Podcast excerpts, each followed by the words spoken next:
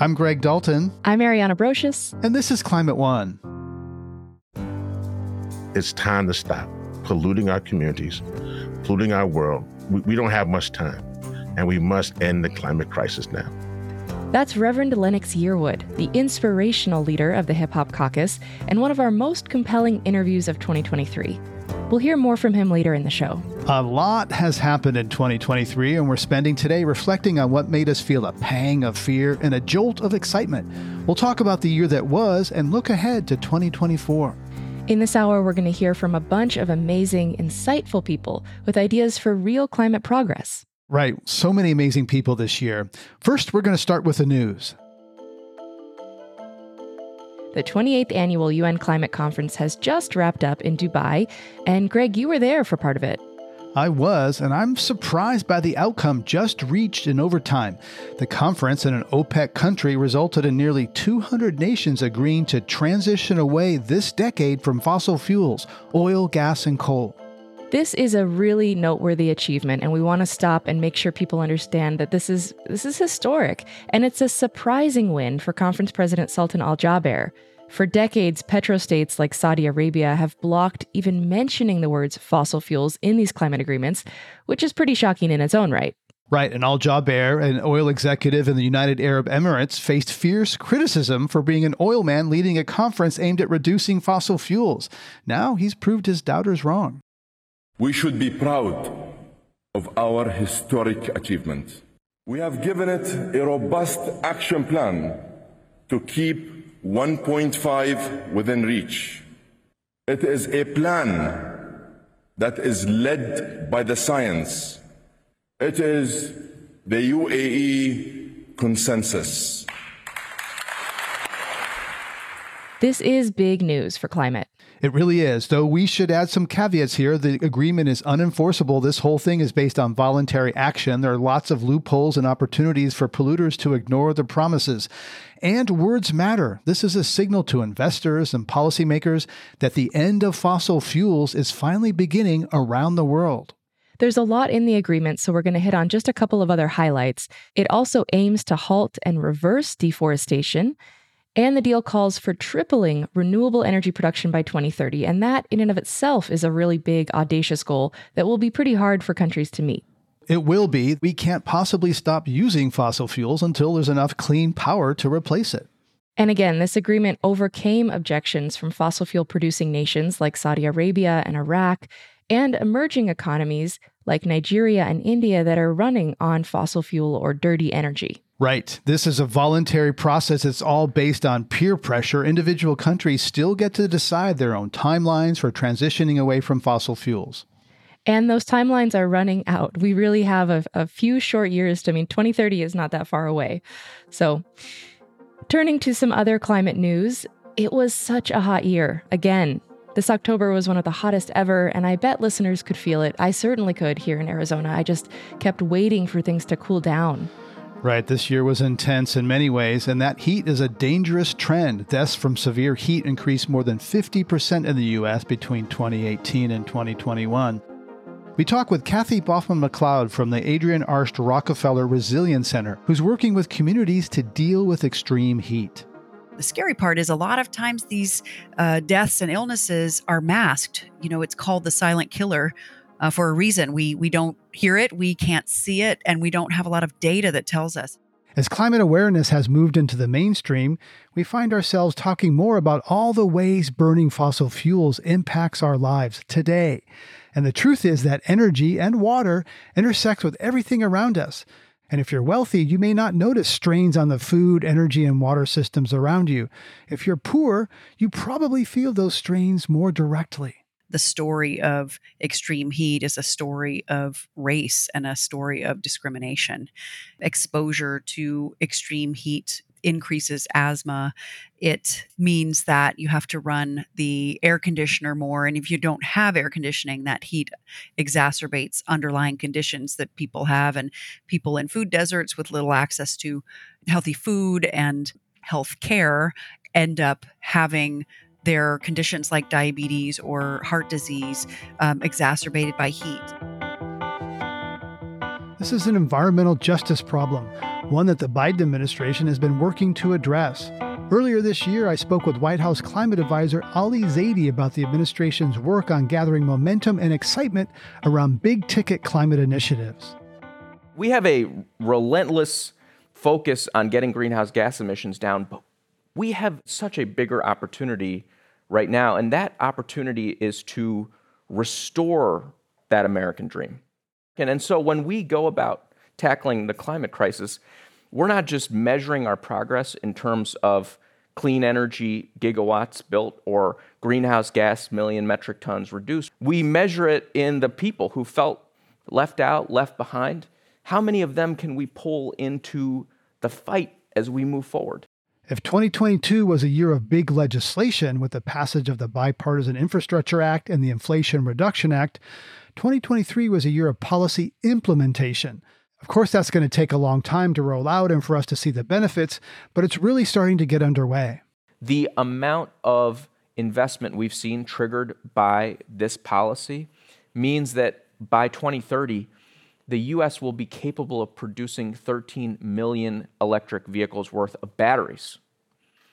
That's a really big deal. We sold 16 million vehicles total last year. So think about the pace of the transformation.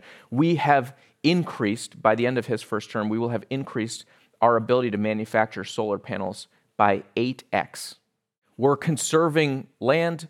We are dealing in the agriculture sector 60,000 farms, 25 million acres of farmland in the US signed up for climate smart agriculture. So, you know, if you're a climate voter in 2020, you did what everyone bet against was possible.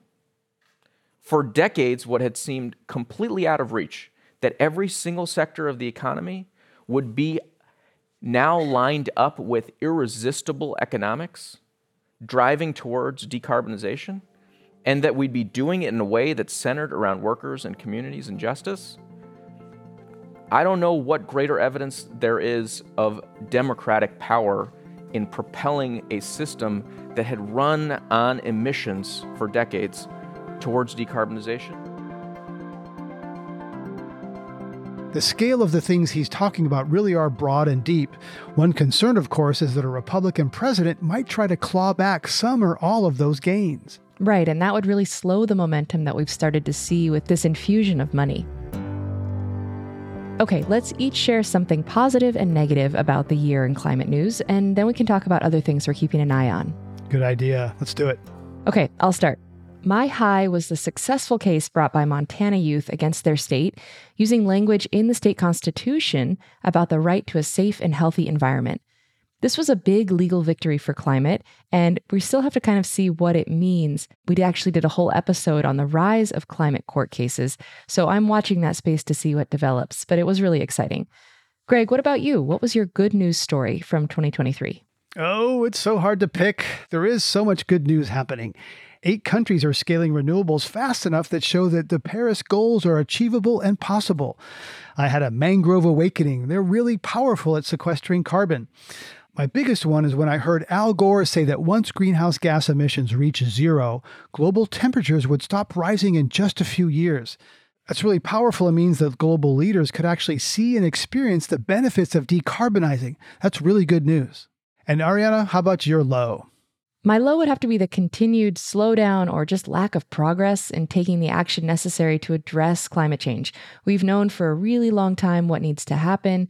There are voices from all sectors calling out for these changes and for rapid, significant action, but we're seeing, you know, just kind of a lot of the same business as usual. This year, we saw the UK Prime Minister roll back climate goals, which was really disappointing since they're one of the global leaders.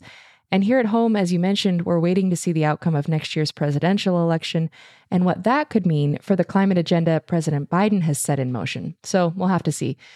Greg, what's keeping you up at night? Oh, many things. I'm a terrible sleeper. You know, I think the most important thing is the human cost of involuntary migration. People thrust from their homes due to drought and food insecurity. At the climate summit in Dubai this year and last year in Egypt, we sought out people from the global south who have these stories to tell. I looked them in the eye and really listened. They're really suffering, and that suffering is caused by us burning fossil fuels. And that's going to only continue the longer that we don't take the action that's needed. So, okay, well, let's quickly talk now about what we're looking ahead at and watching for 2024. For me, there's a couple things. As I mentioned, this climate litigation at home and abroad, and also here in the US, the continued developments around the electric grid. This is something we covered in a past episode this year, and it's wonky and complex, but so essential because we have to be able to generate and move all this renewable power that we're trying to get going to the places where it's needed. So, hoping for some more developments in that space. Greg, what are you keeping an eye on? Ballot boxes. Economist reports that 2024 is the biggest election year in history. Countries with more than half the world's population, 4 billion people, will send their citizens to the polls. Elections in the US, UK, and India will have a major impact on how fast we move away from fossil fuels, or don't. And, you know, covering all this climate news can sometimes make it easy to be bogged down or feel depressed about where we're at. But a lot of people, including many we talked with on the show this year, say taking action makes them feel better. One of those was the incomparable Jane Fonda. And I have found that every single time I start to get depressed, if I take action, it disappears. Greta Thunberg said, Don't go looking for hope, look for action, and hope will come. And she's right. Yeah. Yeah, there's ex, there's research that backs that up. Uh, that doing helps, and the community you find in doing is part of that. The relationships, it's the action in concert with other people. Exactly. So you, you were arrested in Washington D.C. It was your first time since the 1970s. You were arrested with a bunch of celebrities uh, and a bunch of non-celebrities. I mean, this wasn't just all about. What I loved about it is celebrities introduced frontline activists. You know, who normally whose voices wouldn't be heard, and it was all recorded, and we have it it in perpetuity and hundreds, of, I mean, lots and lots and lots and lots of people watch this stuff. And people travel from all over the country, mostly women, mostly older women.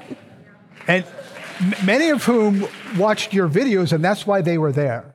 Well, they like Grace and Frankie too. you know, I mean, I've. I've been out there in the trenches as an activist when people really hated me. And then I've been out there in the trenches when I was Grace and Frankie and people loved me. And so I've been at both, and it really helps to have a good, successful TV series behind you. You're going out there. You had your mugshot taken, you were handed a bologna and cheese sandwich, you were locked in your cell. What would take us to that moment? What are your thoughts and feelings when you click you're in a jail cell in Washington, D.C. for protesting on climate? This, this may sound weird, but when you are putting your body on the line for something that you would give your life for, the deepest thing you can possibly believe in, there is while they're putting the handcuffs on those white plastic things, they hurt like hell, but you feel so liberated. I felt so free. It was weird, huh? Um, but you know, I'll have to be honest. I'm white. I'm famous. I'm privileged. So I knew they weren't going to hurt me. I knew that, that I was safe. So it was really my job to kind of like record what was going on. So you did that for a period of time. Many people were arrested, famous people, regular people, lots of brave people. What do you think that Fire Drill Fridays accomplished? Okay.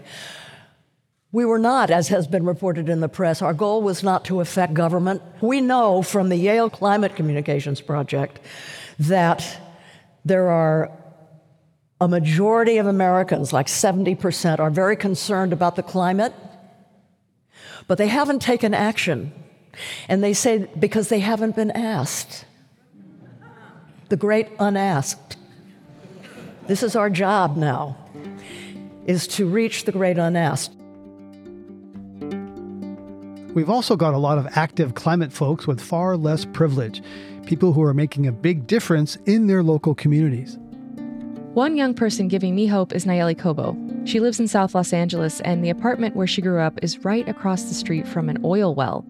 She became an activist after she started having severe health problems starting around age nine. It got to the point where the nosebleeds got so intense I couldn't sleep in my own bed anymore. I would have to sleep in a chair to prevent choking on my own blood. I developed asthma. And that's something I'm always going to have to live with now. I had heart palpitations and I had to use a heart monitor for several weeks. I got body spasms that were so intense I couldn't walk. My mom would have to carry me from one place to the other. My mom developed asthma at 40, which is really rare, and my grandma developed it at 70, which is unheard of. Nalleli ended up with reproductive cancer as a result of her exposure. She was incredibly resilient and sacrificed her youth to fight the industry and its toxic exposure because I was so young, I didn't realize what I was up against. I just thought I was fighting grown-ups, but I did not understand that I was fighting big oil, a multi-billion dollar corporation. And I think it helped a lot not to know that at the age of nine. She had a few big successes, shutting down their neighborhood well and helping secure the passage of an ordinance that banned new oil and gas development and will actually phase out existing wells in LA County. This year, California Governor Gavin Newsom signed a bill banning new wells within 3,200 feet of schools, homes, and buildings. But oil companies have managed to put an issue on next year's ballot to overturn those community protections. So Nalleli is still fighting. Lives are on the line. There are over 4 million Californians living a mile or less to an active or idle oil and gas well. Think of your mom. Think of your grandma, your niece, your nephew because these are human lives. Oftentimes we get distracted by the big number or the dots on the map. And we forget that every dot represents a human. And for me, I felt like at the age of nine, someone could look at me in the eyes and say, You don't deserve to breathe clean air. But what they didn't know was that I was a nine year old who was probably still is obsessed with Justin Bieber, that I love dance, that I love music, that I love eating, that I love hanging out with family. That makes me who I am.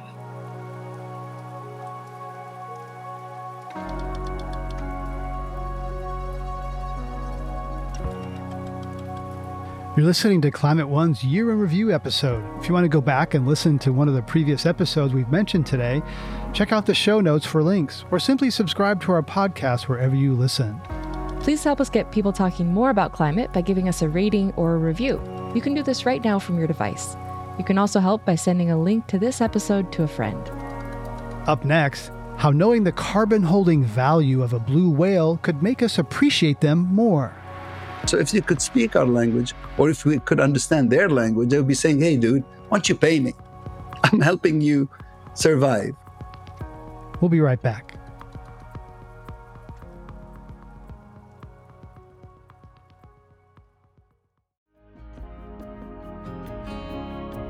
We talked about a lot of different issues and ideas on the show this year, including the role of agriculture, how to decarbonize the trucking industry, and the role of nuclear and hydrogen in a clean energy future. We talked about the crazy energy demands of Bitcoin and the history of the American buffalo. We had great conversations with economists, scientists, activists, and musicians, and even people who helped us understand what some animals might think or say about climate changes. One of those was Ralph Chami, an economist with the International Monetary Fund who fell in love with blue whales. I remember that moment. It's like today. I looked at her and I thought, What are you? How is it that I didn't know you existed? And by the way, you have to understand the blue whale is the largest creature that has ever lived. You can fit an African elephant inside her mouth and would disappear completely. I mean, she could have swallowed us and no one would ever know, but she didn't. She fed gracefully around us. He came up with an economic argument for why we should protect them. When they're alive, they eat plankton, which absorbs CO2, and when the whales poop, it sinks to the sea floor, effectively removing that carbon from the atmosphere. And then when a whale dies, it also provides a carbon sequestration service. And what I was interested in, because economists and finance people think on average, what's how much does a great whale capture carbon on average? I had to calculate it myself. And that's the number now that you see all over the world. People talk about 33 tons. That's basically my number. And put um, that put that number into context for us. What does that represent when people are thinking about carbon? That represents 1,500 trees on the body of a whale. And that whale, because they're negatively buoyant, because they're so heavy, when they die, they sink. And anything that sinks below a thousand meters is sequestered forever. unless you disturb it. Ralph Chami wants us to consider the value whales are providing to us and compensate them for it by protecting them and their habitat. Think of it this way I work for the IMF and I provide a service and they pay me a salary. The IMF does not pay me a salary because Ralph is a nice guy, nor that, fa- nor that Ralph is a, husband or, or, or, a father or a good citizen, or just because I provide a certain service that the IMF is interested in. Do you guys agree? They said yes. Okay, well, here's a whale, and it's providing a carbon sequestration service on behalf of humanity. If she could speak our language, what would be the wage that she would demand? That's it. People, because after that, people say, Oh, you're pricing a whale. I said, No, man. What I'm trying to tell you is the whale, unfortunately, doesn't speak English, doesn't speak dollars and cents. And, and so we've taken them for granted. Well, they're going around helping us fighting climate change. So if you could speak our language, or if we could understand their language, they would be saying, Hey, dude, why don't you pay me? I'm helping you survive. And when you think about it that way, there are so many species who might have a thing or two to say about how humans have ruined the environment. That reminds me of a conversation I had with Bernie Krause. He's a soundscape ecologist, and he uses audio recordings to document ecological collapse and biodiversity loss. He can literally hear extinction happening. When a, an environment is healthy, the, the sounds are defined in these very carefully illustrated niches when it's under stress, that all breaks apart. And especially when human noise is, is uh, an issue that's causing the stress in that habitat. And all of the critters begin to search for their niches so that their voices can be heard so that they can survive. When a habitat is sick, it shows in its voice. And uh, I think we got to pay some attention to that because we can hear the changes that are taking place now. Right, and, and so much of uh, the mainstream news media is filled with images of melting glaciers, etc., burning forests. You once wrote, "quote A great silence is spreading over the natural world, even as the sound of man is becoming deafening." How did you come to that conclusion? Well, because in my recordings over the years, I've been recording now since 1968 my recordings over the years, I'm seeing the changes over time when I go back and visit, revisit these places that I've captured, uh, you know, years before. And uh, the density and diversity of wildlife, of vocal wildlife, birds, insects, frogs, uh, and some mammals, uh, has changed radically. It's amazing and heartbreaking. He can actually hear the changes over time when he returns to places where he made recordings years ago. One place in particular was Lincoln Meadow in the Sierra Nevadas in California. They had told the residents around that area uh, that they were going to do a new model of logging called selective logging, taking out a tree here and there. It was new at that, it was relatively new at that time, and that there'd be no environmental impact as a result. And I said, fine. I said, can I go up and record before you do that? And I did. I went up in June, uh, right on the solstice of 1988, recorded the habitat uh, in the Sierras at about, oh, 6,700 feet. And uh, that summer, the logging company did their selective logging bit, and I came back a year, exactly a year later, under the same conditions, and recorded again. And what I found was that not only were there lots of birds there, but they weren't singing very much. Hmm. And even though with a photograph, the place looked unchanged. Um, there, there, wasn't, there didn't seem to be a stick or a, a tree out of place. But to the ear, the difference was astounding. It was so quiet and so scary.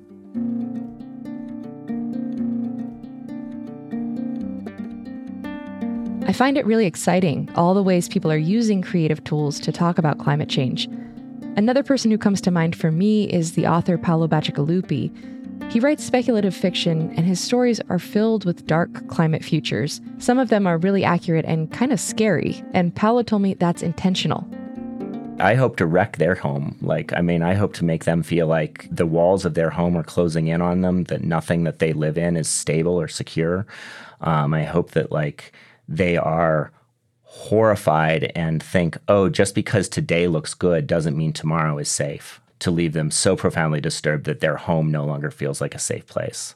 And they have to start engaging with the external world that, like, is sending us signals all the time but we continue to find our ways to ignore that either with our you know our netflix or our instagram or whatever the thing is that's like keeping us involved in the slap fight of the moment or whatever it is instead of like looking at the big pattern of like where is our future headed?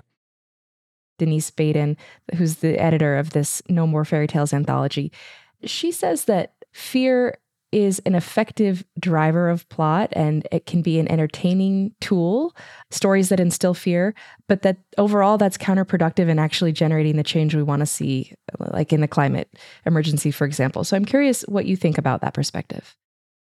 I'm sympathetic to the idea. I think that if you want to create change in a democratic society, people have to believe that there is actually a threat in order for them to believe that climate change matters, they have to extrapolate forward into what climate change is, and they have to have that grounded well enough in their world, in their physical spaces, that they that it's no longer an abstraction that they think, oh, maybe in 30 years, they have to think maybe my property values are going to die in 5 and that's a problem, and so we need to deal with it. If you don't make it visceral and bring it into their world, I'm not sure that you get the kind of democratic sort of upwelling of concern that moves politicians or that gets people onto planning commissions and stuff. Uh, I think in very young people, I think that there's a, a stronger sense of emergency, but I think that there's a huge value in generating unease in people who are otherwise feeling like I can probably skate by. Um, you really want to kind of illustrate, like, well, what happens if our insurance industry completely collapses because we didn't do the sort of risk analysis correct on how hurricanes and other climate emergencies are going to damage you know our our infrastructure?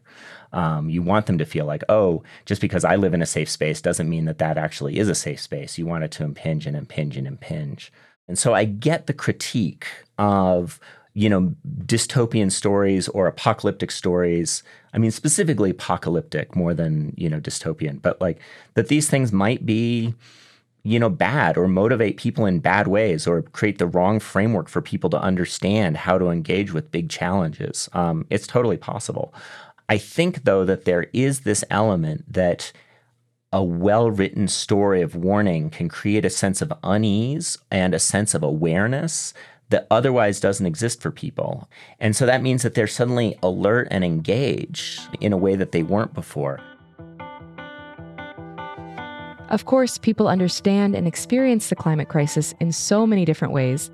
Making progress on climate solutions starts with communicating and understanding each other. And that can come down to the words we use.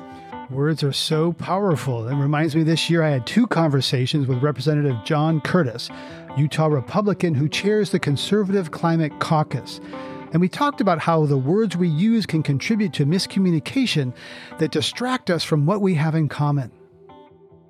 I think we do this on a number of issues, and not just climate. I think you could point to immigration and other issues where we just quickly bring up these these these words or these terms that are divisive that spread us apart. And at the end of the day, there's actually very little that separates us on climate as Republicans and Democrats. And there's far more that we agree on. And Republicans do want to leave this earth better than we found it. We have ideas on reducing emissions. And I think a lot of Republicans make the assumption that to be good on climate, they have to embrace the Green New Deal. No, they have to bring their ideas to the table. And I also talk a lot about the fact that the, the myth is that we need to give up energy independence. The myth is that we need to give up low prices. The myth is that we have to give up affordability to reduce emissions. And I think that's turned a lot of Republicans off that myth. And so we talk about the fact that, like, let me show you how we do this without sacrificing energy independence. Let me show you how we do this without sacrificing affordability, reliability. I saw that you met with some Olympians about reducing greenhouse gas emissions. Utah's in the running to host the 2030 Winter Olympics. Many of those events would happen at ski resorts in your district. What do you see as your role in that effort from a climate standpoint? First of all, let me say use this opportunity to point out uh, in a, in a very red state, Utah, a very conservative state. Uh, we do uh, a lot of oil and gas and coal. That one of the ways that we can get people turned on to this conversation is to show them how it impacts them directly. So in Utah, when you talk about the ski industry, um, people they all of a sudden sit up and listen and say, "Okay, I'm listening," right? And, mm-hmm. and it's mm-hmm. not, and so it's it's easier for me to point out the shortness of the ski season the, the, that is starting later and ending sooner than it is some of the something you know 10,000 miles away or uh, 2,000 miles away. And so I, I, think this is a really good opportunity to say look local uh, situations sometimes are what what it's going to take to get people engaged. And for me two things well really three things have been very important. Pointing out what it's doing to the ski industry in Utah uh, pointing out the wildfires uh, that we're having and uh, the drought and these are three easy places for very conservative Utahns to jump into this conversation and to care. And uh, let me tell you, they care deeply about the Great Salt Lake and uh, the shortage of water. Utahns, uh, regardless of the political affiliation, they care deeply about forest fires. They care deeply about the ski season. And, it, and these are not political issues. And so uh, for me, uh, having these things in my state ha- has been a, a good opportunity to, to, to get people engaged who might not otherwise engage in this conversation. Those myths he's talking about are rooted in the information bubbles we live in, and we actually can have a lot of the same things. Renewable energy is cheaper and cleaner, and it can be all American. Yeah, and this idea of needing to connect on shared values and terms is something we also talked about with Senator Cory Booker, a Democrat from New Jersey. I want people to expand their, their understanding because the, the, the most toxic threat to our nation right now. I believe this. And we have real problems in America and we have real problems globally. But I think the most toxic threat is the hate that is growing on Americans for each other. And, and, and this is creating an environment where we can't even talk to each other or affirm our common values. I was campaigning pretty hard in the last midterm election, traveling all around the country. And I sat down uh, on a plane and I often have people saying nice things to me. Often, unfortunately, people, you should all send me Mother's Day cards because I often get called, you mother something else. um, so I get all kind of reactions across America as I tr- crisscross the nation. But uh, people were being really nice to me on this plane ride. And I sit down next to a mom and a daughter, 80 and 60, and they uh, they they don't know who I am. And here I am, it's large African American male. And for my ego, some people might think this is wrong, but for my ego, I loved hearing what they said. They go, "Sir, who are you? Are you a professional athlete?" and I'm like, "Well, I could be if I wanted to." but I said, "No, ma'am. I'm I'm I'm a United States senator." And immediately, all of us in America, if you meet a politician, a congressperson, you want to know what tribe they're in. Are they in your tribe, their tribe, or my tribe? The otherizing, the, the impersonality of that. Where do you stand, with me or against me? Because that, and, and it's too much we have a binary world in America. And I said, ma'am, I'm a Democrat. And she looks angry at me and says, I should have brought my Trump hat. Now, there is a moment, all of life, our power is not in what happens to us. Our power is never in the stimulus, it's always in the response. And we have a choice to respond with love, empathy, compassion, or to respond with negativity, hate, lower frequencies of our being. And I look at the woman and I'm not, I'm not dancing to this tune. And I looked at her and I go, oh my gosh, Donald Trump, he signed two of my biggest pieces of legislation into law. And, and she seemed surprised by that. And I go through some of the common values of that legislation one on criminal justice reform, one on getting investment into low income rural and urban areas in America. And the record was scratched we it's a long flight. By the end of the comp- flight, we are talking about our personal lives. I learn about their family, they learn about mine. We're affirming our commonality and talking about some of the problems in America, being we don't talk to each other. Cory Booker is a really compelling, passionate speaker, and you can tell just by the way he engages that he's also a very deep listener. We we have got to find ways understanding politics. And again, as consciousness grows, more things become possible. Civil rights legislation failed for years until consciousness grew and we were able to get things done. But for now, we have got to be better at looking for win wins and not falling into our partisan divides. We have to commit ourselves to creating more dialogue, more ability to affirm each other's humanity, and still believe that we have common cause in this country.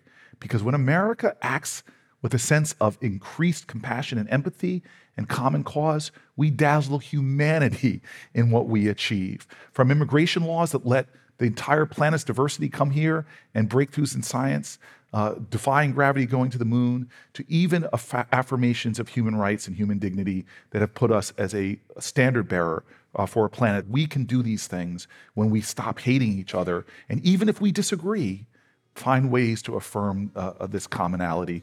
I call it love. People could call it just a- a- affirming your fellow citizenship. You're listening to Climate One's end of year episode. Coming up, in the midst of a climate catastrophe, humans show up for each other, sometimes in surprising ways. What's encouraging about how people respond to disaster is you see this deeper sense of who we are and what we really want, who we could be. We'll be right back.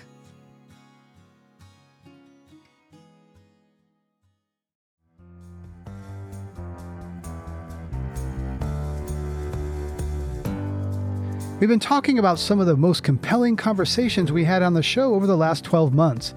I feel grateful there are almost too many to mention. Yeah, I know what you mean. You can hear all of them on our website or in our podcast feed if you missed any.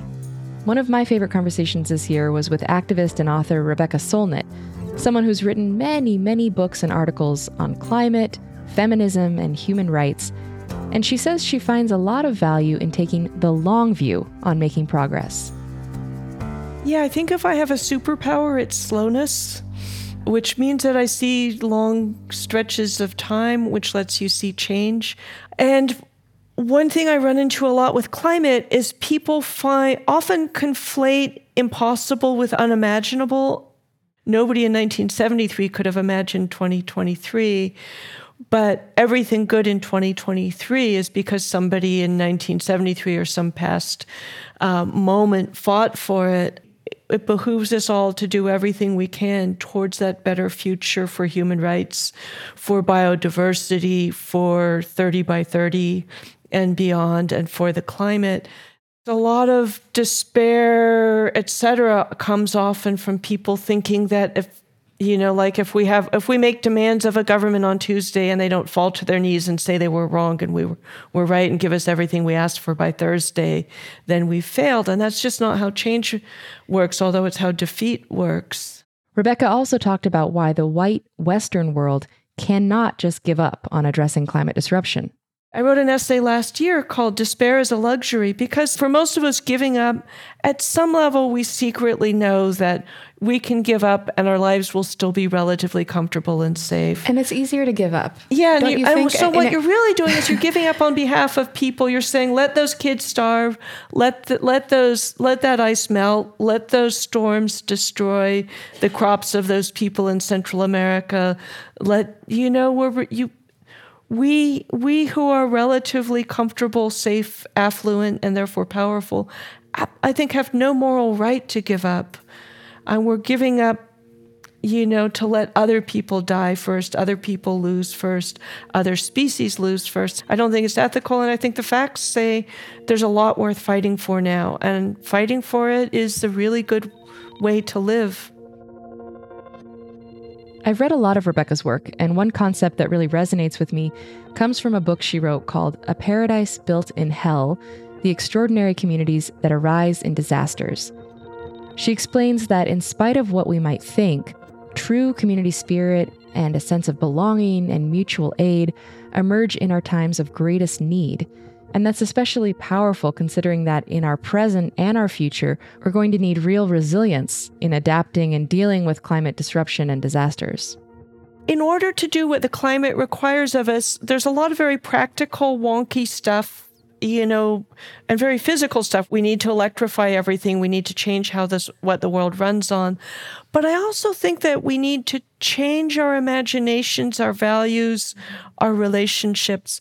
What's encouraging about how people respond to disaster is you see this deeper sense of who we are and what we really want, who we could be.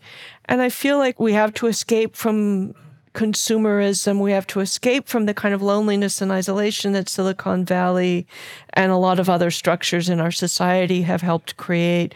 We have to feel that we can have an age of abundance, but abundance will be in confidence in the future and the society we live in, confidence in our institutions and each other, a sense of belonging, um, a quality of life that will lie in our relationships to other human beings, other species, the natural world. And so I feel like that what disaster shows is that this is who we can be. It kind of shows a way forward, but we need to change the stories we tell about what a good life, a good society, well being look like as well. I think that's a very powerful concept and one I've heard from other climate leaders. The idea of framing our future as one of abundance, not scarcity or limitation, which causes us to be self centered and protective and defensive. I had many impactful conversations this year. One that I continue to think about was with Reverend Lennox Yearwood, CEO of the Hip Hop Caucus. Early in his life, he was active in environmental and social justice, but he moved into climate after witnessing Hurricane Katrina and its aftermath. Hurricane Katrina impacted me personally because I had a lot of friends in New Orleans and seeing them, well, I think anybody, seeing anybody drown and suffer, I don't care if you knew them or not, it's going to impact you. But for me personally, knowing those communities, knowing folks in the seventh ward and the ninth ward, and then seeing the pictures and seeing where the water was, clearly um, you realize that if the water was that high, people could not survive that. And then you just realize that, wow, there are just so many people who are literally dying before our eyes on TV. Something must be done about this. And that was when I guess we sprang into action at Hip Hop Caucus. We immediately had our networks together from the past election cycle, and people were being bussed all around the country. So, because of those networks, people were able to then connect with people. And then we just went right to work, and we haven't stopped since. I mean, I had a good friend who lived on Derjewan Street, Mama D, an amazing, beautiful black woman with these long gray dreadlocks. And, and she lived on Derjewan Street, pretty middle class community, but a community that was built on the backs of black people fighting for just dignity. And why I bring her up now is because when she stayed home, she didn't leave like many people could have. She could have left but she stayed home. And her neighbors, mostly older black citizens who had to ride on the back of the bus and drink from the segregated water fountains. She stayed around, you know, she was in her own 60s and 70s at the time. And as her neighbors' grandmothers and grandfathers began to float down the street, she would go out there and catch them and tie them to the tree in front of her house. And that, for me, is why we do this work. Because no one, and I mean no one, should have to catch their neighbors floating down the street and tie them to a tree. And so for me, since that time, we, Hip Caucus, created the Gulf Coast Renewal Campaign and have been working to stop literally anywhere, black or white, Republican or Democrat, neighbors from floating down the street. That's such a powerful image. Neighbors floating down the street and reaching out and saving them and bringing them in. Reverend Yearwood is such a unifying force and such a compelling presence in the climate conversation. We have a movement that puts people into buckets. They say, okay, if you're environmental justice, okay, well then go over here. You're, that's where the black, brown, and indigenous people go. If you're a young person, then go over here with, with Greta and Thunberg and, and other groups like that, and y'all stand over here. Um, if you're from Appalachia, over here. You're from the Arctic, over there. And that is ridiculous because the entity that we're trying to stop and curtail the fossil fuel industry is not in buckets. They are not siloed. And so I'm not sure why we ever thought a siloed, segregated climate movement would be successful, but it's it's not. And so I think that for me, I am in essence a silo breaker. And so I I work to break those silos to bring us together so we can be successful. He works closely with former New York Mayor Michael Bloomberg, who I don't associate with hip hop. Seems to be an odd pairing, but Reverend Yearwood is frank about the possibilities that Bloomberg's philanthropy provides you know, David needs some some stones because we definitely fighting some Goliaths. So if Mr. Bloomberg can provide the resources for a few folks on the front line and first line communities have a few stones in their slingshot, then we're all for that. I, I understand. I'm gonna be very clear. I understand what white supremacy is.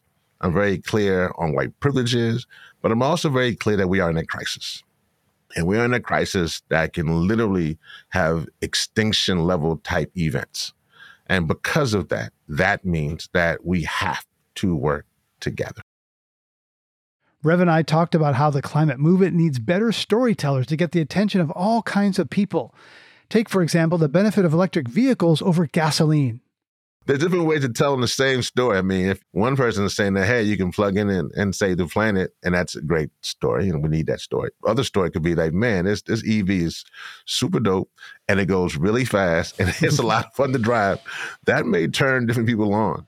Sometimes, you know, the, you got to make things a little sexy, right? I mean, that's what's important. Also, I think that I think people need to see it just differently, and that's why I think culture is so important. Food and fashion and how we view things. And also, I think the movement has a tendency to only create the deep end. And this is one of my things where everybody has to go to the highest diving board and leap off into the pool into, you know, 15 foot water. The pool, though, should have two ends. It should have the deep end, which is important but should, it should also have the shallow end where the babies can get in and in their little diapers and they can play around the water. And that's the same pool, the same water, but it allows for everybody, the babies on one side, but also those who want to dive off the deep board on the other side to be all in the same pool. I think the movement doesn't understand that. I think they just want to create this the deep end of the pool, but you need to create the shallow end so folks can come in and learn. And I think that's what the Hip Hop Caucus is doing. They're creating a pool, the same water, same pool, same thing, but it allows for different people at different levels to feel comfortable and be in the pool at the same time. I was awed by Reverend Yearwood's dedication and willingness to give everything he has to the climate cause, especially in spite of the fact that he feels his activism puts him at increased personal risk of violence. I have children and I have a family and I have friends. And so, no doubt about it, I would love to be here in old age. But if someone feels that I am in the way and they need to harm me, my, my goal is just that the next one will pick up the baton and run very far with it so that we can have clean air and clean water. That's that's that's the calling sometimes that you have as an activist. You have to make that and that's where faith comes in at for me. You know, you have to have a strong faith to believe that it's just not you, that it's something bigger than you, and that something will carry on this fight. And that one day, and at this time, my goodness, with all that's going on, and so much pain, and so much trauma, and so much hurt, you just got to believe that one day, the more that we keep fighting for justice, one day as humans, we will come together and we will make this planet a good place. Are you saying you're willing to give your life to this cause? I am more than willing to give my my life to this cause because it is a righteous cause and it is a cause worth fighting for. And I know that without clean air and clean water, the next humans don't succeed. And so at some point in time, this is a temporal state regardless. And, you know, I'm not going to be here forever. 100 years from now, um, you know, none of us will be here in the room so because of that, I'm okay with that. Um, to know that the next generation, the same way, the exact same way, that there were those who were on the plantations, um, there were those who were on the slave boats, there were those who were on the Underground Railroad, and they gave their life so that a little black boy from Louisiana can work with a former Jewish mayor from New York to make the world better. That's a great way to wrap up the show and this year, illustrating how we can reach across divides, different kinds of people can find common cause. We have more in common than we often realize.